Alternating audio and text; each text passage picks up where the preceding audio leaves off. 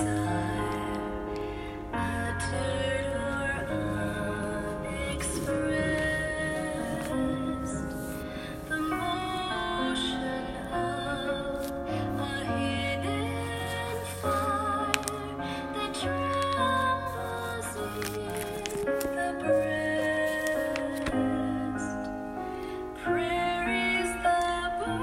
Praise the Lord, prayer partners. We thank God for another opportunity to come together. It is Tuesday, April the 23rd, and we're just thanking God for who He is and how He continues to just be all that we need.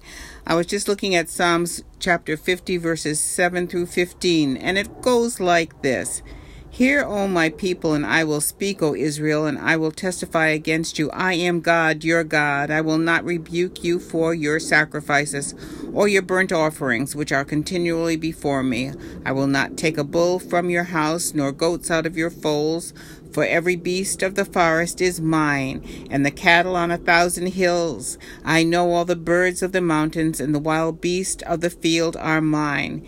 If I were hungry, I would not tell you, for the world is mine in all its fullness. Will I eat the flesh of bulls or drink the blood of goats? Offer to God thanksgiving and pay your vows to the Most High. Call upon me in the day of trouble, and I will deliver you, and you shall glorify me. In a multitude of people, Proverbs 14 and 28 tells us, is a king's honor but in the lack of people is the downfall of a prince. So, Father, we just thank you and we trust you and know that you're able to do all things but fail us if we honor you, Lord. You hold this world in your hands. You hold our lives in your hands. May our prayers be glorified only because we glorify you.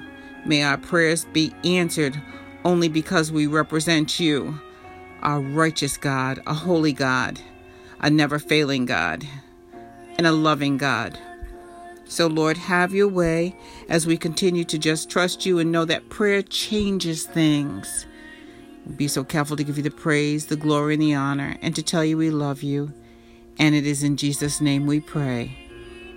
Amen. This is Sister Karen Civils coming before you one more time and praying, asking the Lord to keep us while we're absent one from another. And it is a blessing to be able to come together. And I thank you for praying with me.